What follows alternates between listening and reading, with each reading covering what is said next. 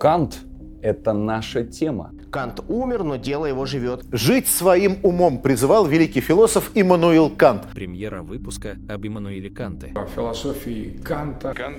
Да взять бы этого Канта за такие доказательства. И года на три в лагеря. Его. Именно. Кант с ранней юности был со мной рядом. Всякий раз, когда я отжимаюсь по утрам, я думаю о Канте и о тюрьме. Когда-то мне попалось эссе Эдуарда Лимонова «Здравствуй, Кант». Там писатель цитирует кантовский текст, который называется «О способности духа побеждать болезни силой одного только намерения». Там были очень простые, такие гигиенические правила. Первое. Держать в холоде голову, ноги и грудь. Мыть ноги в ледяной воде, дабы не ослабли кровеносные сосуды, удаленные от сердца. Меньше спать – это второй пункт. Постель – гнездо заболеваний. Спать только ночью, коротким и глубоким сном. Если сон не приходит сам, надо уметь его вызвать. Кант перед сном повторял одно и то же слово – цицерон, чтобы уснуть. Третий пункт. Больше двигаться, самого себя обслуживать в любую погоду. И дальше Лимонов рассказывает о своем сокамернике, который в Лефортово тупо лежал и потому стал худым и слабым. И, конечно, Лимонов рассказывает о себе, который стал жилистым и сильным. Короче, Кант для меня это прежде всего хороший мотиватор, получше многих фитнес-тренеров. Думаешь о Канте, ну, и о тюрьме, и без халтуры качаешь мышцы. А вообще, Кант — это что-то про высокую философию, которая часто преподается в университетах весьма скучно. Хотя по факту философия — это веселая наука, как говорил Ницше, бодрая. И сегодня русский философ, автор легендарного канала лаконские щенки, Никита Синдюков это докажет. Я не люблю делать вид, что разбираюсь в том, в чем не разбираюсь. Поэтому пригласил Никиту, и он э, в моей чести согласился в наш выпуск, чтобы он рассказал нам с вами об основных идеях Канта. Например, о том, что же такое вот эта популярная вещь в себе. И лично я, когда вот понял, о чем Кант говорит, у меня ну, вот натуральный взрыв э, всего произошел, всего полностью потряслось то, как я понимаю реальность. Это гораздо сильнее и мощнее, чем любое наркотическое средство, какое только себе можно вообразить. Потому что после наркотического средства ты возвращаешься в прежний мир, а после канта все, уже не возвращаешься никак. А, мне кажется, вот такой ключевой зацепкой, которая может послужить введением в такое кантовское головокружение, служит так называемый принцип корреляционизма. Корреляционизма. А, вкратце его суть состоит в следующем. А, там, где есть мы, всегда уже есть наше сознание. То есть как мыслит себе бытовой разум? Да, что вот есть какие-то вещи, есть объективное их понимание, да, они от меня никак не зависят. Да, и моя задача это просто э, правильно настроить свое отношение к этим вещам, чтобы схватить там какую-то их истину, их суть. Как правило, это там, ну, это значит, что нужно избавиться от эмоций, нужно там очистить свои сенсоры. Как, как устроено вот, бытовое сознание человека? Есть какие-то вещи, э, они существуют объективно, вне меня, да, и для того, чтобы мне правильно схватить их суть, нужно просто там со всех сторон их осмотреть, потрогать, проанализировать и тому подобное. Так вот, что говорит Кант? Нет вообще никаких вещей. Ничего нет, кроме твоего сознания. Все. А, потому что любое твое восприятие, любая мысль, любая эмоция, а, любое чувство, оно всегда опосредовано процессами, которые происходят в твоей голове. Везде, где ты есть, куда бы ты ни кинул свой взгляд, там всегда будет сознание. Не может быть такого мира, где не будет сознания. Потому что где есть, а, где есть ты, там есть мысль. Где есть мысль, там есть сознание. Соответственно, мы отделены от мира вот этой стеной сознания. Именовать ее никак не можем. Нету никакого вот классического определения того, что такое объективная реальность. Это реальность, независимая от человека. Кант говорит, нет такой реальности. Не существует реальности, независимой от человека. Потому что как только мы говорим реальность, мы сразу туда ставим человека. Мы не можем себе представить реальности без человека. Вот просто невозможно это. Это не входит в матрицу нашего мышления. Далее следует как раз то самое деление на вещи в себе и вещи для нас. Да, вот есть, э, окей, мы поняли, что есть, что все, что мы говорим о реальности, так или иначе опосредовано нашим восприятием этой реальности, нашей нашим мышлением о ней, и убежать от этого никуда не можем. Так же, как мы не можем стать сами себе на голову, да, или как э, Мюнхгаузен вытащить себя за волосы из болота. Эм, соответственно, все суждения, которые мы приводим о реальности, это суждение не о реальности как таковой, а о нашем ее образе. Или, как говорит Кант, о вещах для нас. Да, вот все вещи, которые мы видим, это не вещи сами по себе, а вещи для нас. То, как они представляются нам. Там мухи, они будут по-другому видеться. Обезьяне еще каким-то третьим способом. Там бактерии четвертым. И будет ли это иметь что-то, хотя бы хоть что-то общее с тем, как мы видим эти вещи, неизвестно. Вот это вещи для нас, то, как мы их воспринимаем. Убежать от этого восприятия мы не можем. Но есть еще и, предполагает Кант, вещи в себе. То есть, как они существуют вне человеческого восприятия. И вот узнать это мы вообще никак не можем. То есть, как они вне нас существуют. Невозможно. Это невозможно узнать. И достучаться до этих вещей в себе нереально. Единственное, что можно сказать, что они есть, потому что кто-то же сигнал отсылает по ту сторону а, по ту сторону вот нашего восприятия реальности, да, кто-то создает вот образ этой книги, да, откуда-то она исходит, получаю я только конечный сигнал, то, как воспринимает это моя антенна в моем мышлении. Но откуда-то это исходит. Вот это и есть вещь в себе, совершенно для нас недоступная.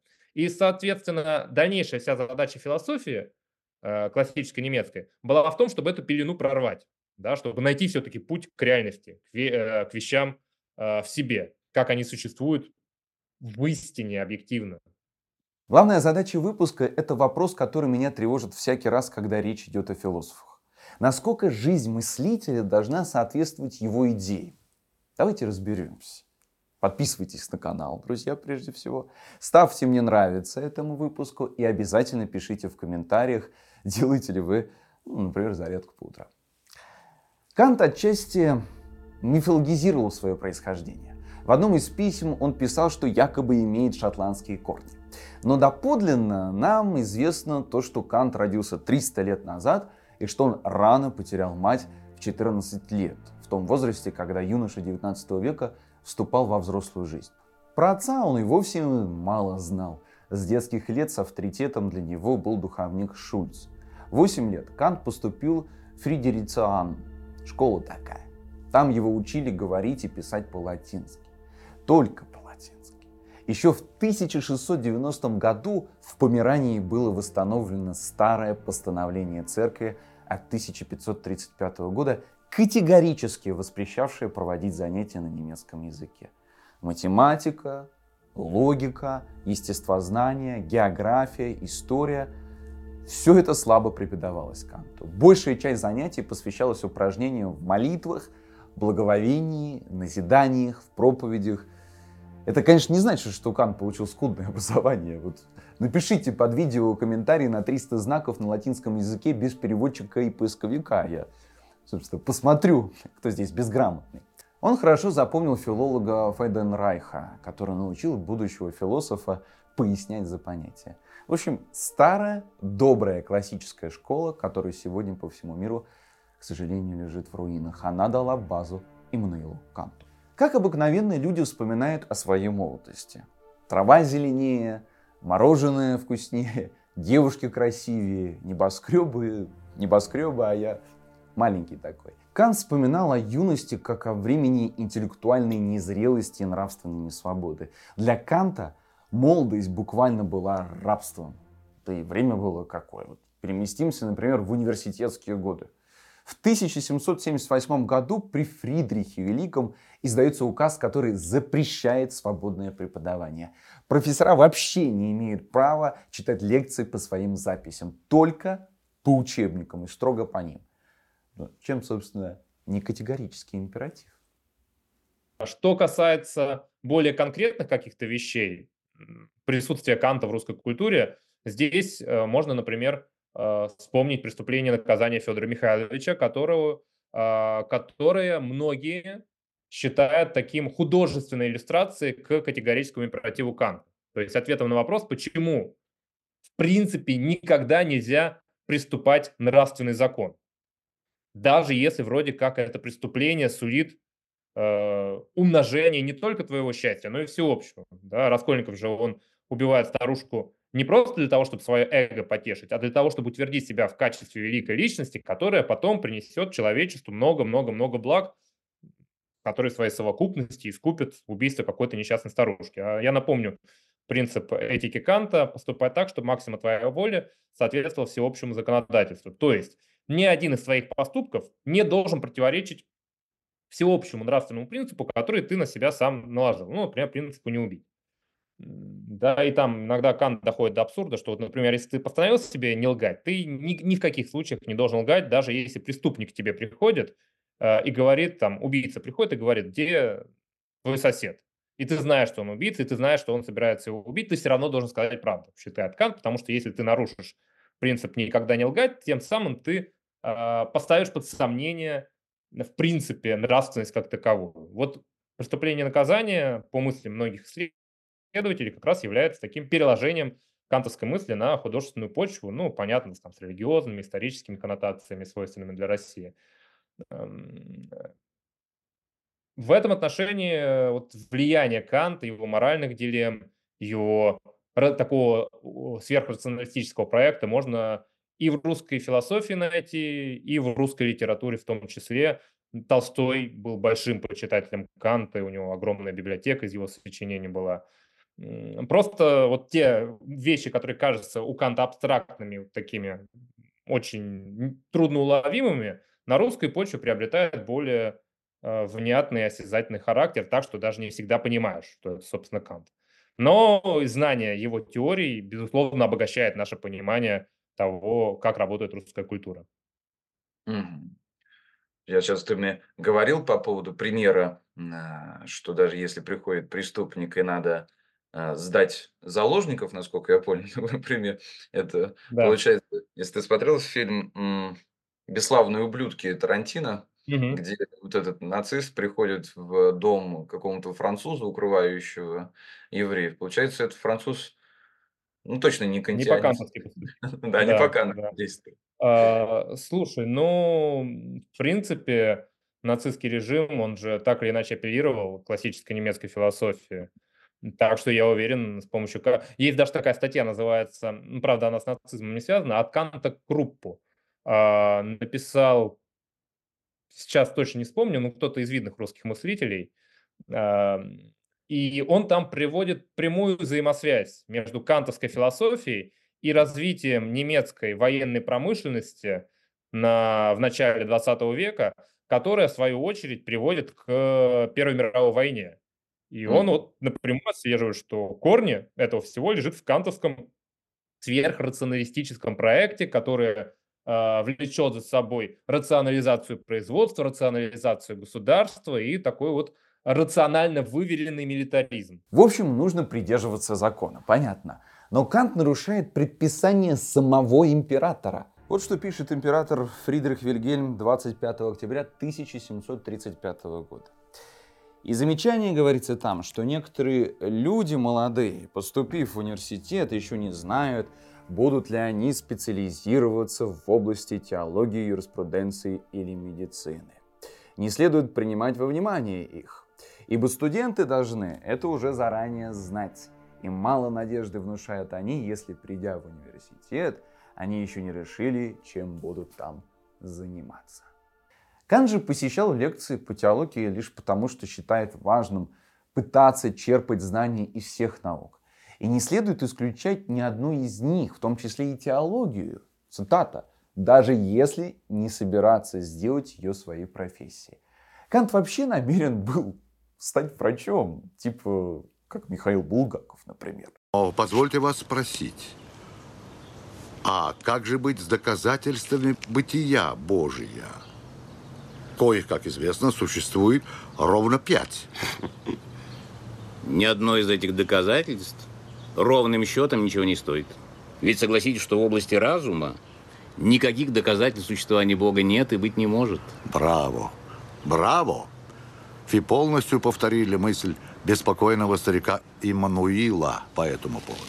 На мой взгляд, это абсолютно такой не- неизбежный и необходимый этап философского размышления о Боге, да и размышления о Боге вообще. Потому что действительно те доказательства, которые были до Канта, ну, по крайней мере, большая часть из них, они были не очень удовлетворительными. И, собственно, их критика, их деконструкция со стороны Канта – это свидетельство зрелости э, человечества в его размышлении о Боге. Что, а, как вот Достоевский говорил, не как ребенок, а, я верю, но как человек искушенный, измученный, да, горнило сомнений прошла моя вера. И вот э, одна из составных частей этого горнила сомнений – это, конечно, кантовские критики. Ну вот как обычно у нас доказывается бытие Бога. Да? Ну, откуда-то все это произошло, да, кто-то положил начало этому процессу. Ну вот есть, эм, а, есть большой взрыв. Теория, кстати говоря, я был удивлен, год назад обнаружил, разработанная в середине 20 века католическим священником. А, имя не помню, но совершенно точно теория большого взрыва – это плод трудов католического священника. Ну вот есть большой взрыв, да, вот отсюда все пошло. А большой взрыв-то кто начал? Да, ну и здесь сразу что какая-то какой-то высший принцип, не обязательно Бог, но какая-то вот абсолютная сущность, которая лежит вне времени и пространства, а, которая запускает, как вот доминошку запускают, э, щелчок вот этот первый кто-то совершает, вот этот автор первого щелчка обычно отождествляется с Богом. Это доказательство бытия не Бога, наверное, как понимаем в христианской традиции, например, а вот абсолюта верховного существа, эта традиция, она следует еще Аристотелю.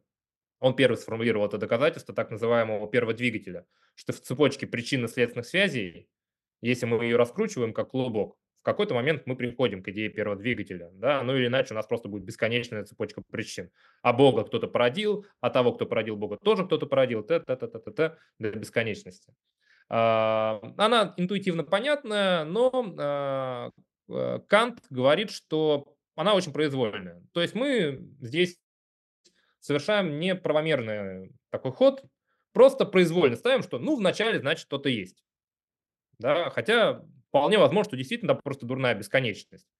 Да, где, а, где гарантия того, что вот этой дурной бесконечности, уходящих вдаль цепочек причинно-следственных связей, э, что лучше этого работает вот какой-то первый двигатель. Да нигде. Просто Аристотель в какой-то момент понял, что если э, вот эту фигуру Бога не ввести, то его система перестает работать. Поэтому просто, просто произвольно в качестве аксиомы того, что берется на веру, поставил фигуру Бога. А вслед за ним этот прием начали повторять средневековые теологи, разработав э, пять своих доказательств, четыре из которых, как говорит Кант, они так или иначе строятся на вот этом доказательстве первого причины или первого двигателя, да, того, что было первее всего. А, первоначала. А, там он критикует четыре, доказа... четыре доказательства, как они предлагаются Фомой Аквинским, вернее, пять доказательств, как они предлагаются Фомой Аквинским. Четыре из них, он говорит, полностью повторяют доказательства Аристотеля и как такового ничего не доказывают, да, а просто показывают, что если не ставить идею Бога, то моя философская система перестает работать. Но это не значит, что Бог есть. Это значит, что твоя философская система в нем нуждается. А есть еще пятое доказательство, самое известное и самое сложное, онтологическое. А, вдаваться подробно не буду, просто кратко скажу. А, Бога мы описываем обычно как обладателя всех совершенств, самый справедливый, прекрасный, сильный, могущественный а, и так далее, да, что в нем сочетается пределы всех совершенств. Ну и среди э, вот этих совершенств есть э, э совершенство бытия. Да, что совершение, быть или не быть? Ну, быть, разумеется, совершеннее, чем не быть. Да, то, что не обладает бытием, не может быть совершенным. А, соответственно, если ты понимаешь Бога как существо совершенное, он с необходимостью, в число этих совершенств необходимо должно входить э, бытие. Кант говорит, что ничего подобного, потому что нельзя причислять бытие, через, перечислять бытие через запятую с красотой, силой, могуществом, справедливостью. Э, это не одно из качеств да, это условие существования всего остального, а вообще слово «быть» — это просто-напросто грамматическая связка в нашем языке.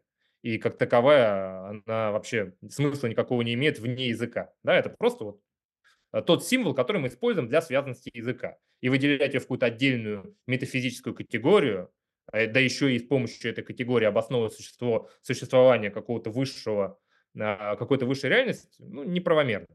А, вот. И что Кант делает после этого? Он говорит, что с точки зрения философии строгой, бытие Божие нельзя ни доказать, ни опровергнуть. Да, это предмет веры. Здесь философия заканчивается, начинается вера. Но что самое забавное, дальше, когда он начинает рассуждать о морали, как раз в своем категорическом императиве, он указывает, что без идеи Бога мой категорический императив перестает работать. То есть, если я, точно так же, как и предшествующие философы, не поставлю идеи Бога внутрь своей системы, моя этика начинает рушиться. Поэтому я, хотя и считаю, что доказать его нельзя, но верить в него необходимо. По факту Кант отказывался от традиционного школьного и профессионального образования и топил за свободные гуманитарные факультеты. Лично вот в мою, скажем так, политическую программу входит установление бесплатного гуманитарного образования сроком на два года для всех россиян. Это вот прям база. Нет времени объяснять, но нам это действительно очень надо. Жил Кант скудно, Одной из основных максим было сохранять свое экономическое положение независимым. Такой здоровый капитализм, если угодно. Экономически независим, значит и дух и характер твой независимы. В долг денег не брал, в долг не давал. Единственным развлечением, которое он дозволял себе и своим слушателям, были бильярд и ломбер. Ломбер, или по-русски тогда говорили гомбер, это такая карточная игра на троих. У нас она появилась во время Екатерины II. Это биография такого кабинетного ученого, который практически всю свою жизнь прожил в Кёнигсберге, ныне Калининграде, следовал очень точному, очень скрупулезно э, сформированному а, графику жизни, да, то есть у него дни там были расписаны на годы вперед, что в такое-то время я встаю, в такое-то время у меня ежедневная прогулка, в такое-то время сон. А особое место он выделял для обеда если вот мы окажемся в а, главном соборе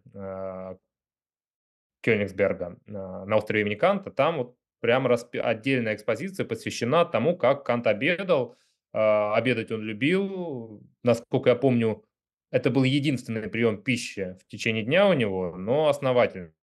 Длился он три часа, обязательно с большим количеством собеседников, очень умно отобранных, а, был перечень тем, который Кант самостоятельно составил для обсуждения, э, по его мнению, уместной за обедом. А, была выработана определенная ритмика, все это чинно, благородно и вот так по-немецки основательно. Но, собственно, вот эта а, чинность, последовательность, ритмичность жизни, ее какая-то строгая очерченность отражается в его философии. Он и философию точно так же ну, можно сказать, что стремился провести ее бухучет. Да, вот все то загромождение философского знания, которое было до него, с огромным обилием теорий, путей, тем, он попытался упорядочить, структуризировать и выстроить единую последовательную цельную систему, которая, единожды приняв которую, можно уже будет последовательно, спокойно, выверенно и методично работать. Кроме карт и бильярда в университете будущий профессор открывает для себя, конечно, конечно, философию и математику.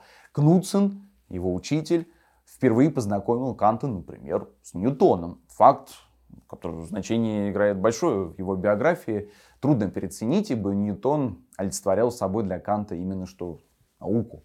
Кант постоянно присутствовал на всех занятиях Кунцна, Предметом этих занятий были логика, натурфилософия, практическая философия и естественное право, алгебра и, в частности, анализ бесконечно малых величин и общая астрономия, то, что многим из нас недоступно. Так Кант обретал ту базу, которая позволяла ему в будущем совершать коперниканский переворот философии. Вот Кант в «Критике чистого разума» а, пишет, что его подход можно уподобить э, как раз подход, подходу Коперника. Что случилось с Коперником? Он, а, как и все предшествующие ему ученые, пытался а, измерять движение звезд, исходя из принципа, что сам наблюдатель неподвижен, да, что звезды, они двигаются, наблюдатель при этом сохраняет покой. Э, и понимал, что вот э, такая аксиоматика, да, такое устройство научного исследования, оно ведет к ошибкам. Да? Не получается как-то правильно выстроить траектории звезд. Возможно, в самом принципе наблюдения заложен какой-то неверный ход. И Коперник приходит к выводу, что, возможно, двигаются не звезды, а мы двигаемся, да? ну, то есть Земля.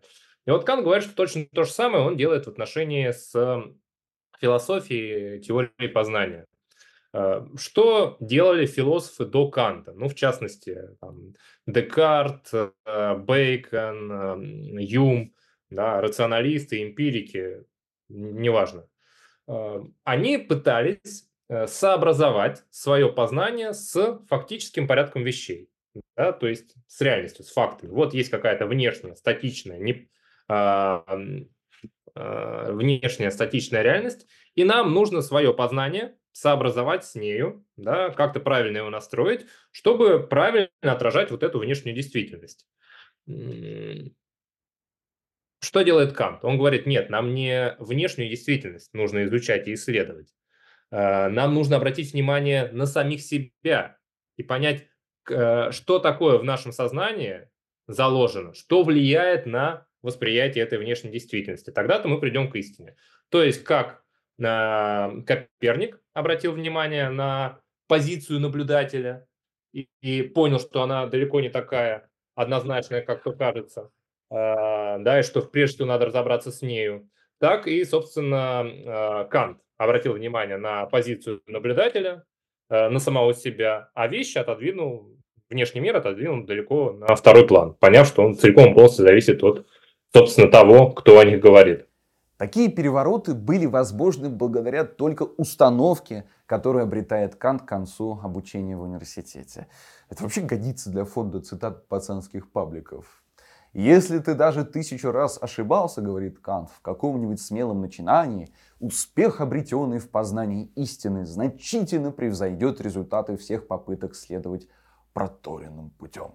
Из этого я исхожу, говорит Кант. Я уже предначертал себе путь, который намерен держаться я вступаю на него, и ничто не остановит моего движения на этом пути. Ну, короче, я, как и сказал в начале, Кант — это великий мотиватор. Еще до завершения печатания его первой работы он покидает Кёнигсберг, чтобы вынужденные обстоятельствами занять место домашнего учителя в доме священника в сельской местности. И вот это пребывание в должности домашнего учителя продолжалось не менее семи, если не девяти лет. Однако этим Кант обеспечивал свою вот эту социальную независимость, заработал денежек. Где потом жил Кант, доподлинно нам неизвестно, то Зальфельд, это в Германии, то в Тильзите. Важно, что за это время, к середине 50-х годов, когда вернулся в Кёнигсберг и больше оттуда не выезжал, он предъявил публике свои главные работы, где изложил основные идеи. Итак, как жизнь философа и его философия зависят друг от друга – это вопрос я задал Гегелю. Вот что он ответил мне. Философы могут нам предложить только формы жизни. Так, строгая умеренность Канта, например, требовала философии, соответствующей его врожденным склонностям. Прочтите описание его жизни, говорит Гегель, и вы сразу обнаружите, как он смягчал свой стоицизм, который в сущности находился в резком противоречии с общественными отношениями, упорядочил его и приводил в равновесие с миром. Любопытно, что Кант, несмотря на то, что был пиетистом, симпатизировал идеям французской революции. Вообще стоит сказать очень важную вещь. Живя в Кёнигсберге, он, Кант, пережил семилетнюю войну. Кант э, не сторонился тогда общества российских офицеров. Некоторые даже брали у него частные уроки, если верить источникам. Это было выгодно ему и им. Кстати, он, будучи преподавателем в университете, вообще не получал никакой зарплату, например. Ему платили студенты, то есть сколько пришло, столько и получил. И также русские часто приглашали этого преподавателя на обед. То есть хорошие отношения были. И Кант с удовольствием посвящал время дворянским встречам с офицерами, богатыми купцами, знатью и так далее. И также еще философ был современником французской революции, где провозглашался культ разума. И первые годы Наполеона он тоже застал. Not Napoleon exactly. Like Napoleon. Кант был женат на философии. Жены и детей у него не было. В последние годы за ним, например, ухаживал священник Кёнигсберга Эригот Васянский. Вот что он вспоминает. В декабре 1803 года он, Кант, уже едва мог написать свое имя. Он так плохо видел, что не мог найти даже ложку, и когда я у него обедал, я размельчал ему еду, клал ее в ложку и давал ее ему в руку. Его неспособность написать собственное имя я себе объяснял так. Он больше не видит букв, которые писал, а его память была настолько слаба, что буква, которую он выводит только по ощущению, вновь забывалась, чего не было бы, если бы он ее видел. Умер Иммануил Кант 12 февраля 1804 года в Кёнигсберге. «Я восхищаюсь Кантом», — говорил Сальвадор Дали. «Из него я не понял ровным счетом ничего.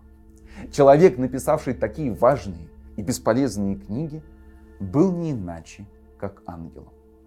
И здесь э, очень трудно не подписаться под словами Сальвадора Дали, но надеюсь, выпуск, который вы сегодня посмотрели, как и для меня, стал ну, таким ключиком к жизни и философии Канта. Разумеется, в таком формате всю философию не понять, да и биографию не изучить. Поэтому я всегда делюсь книжками, которые прочитал, готовя этот выпуск.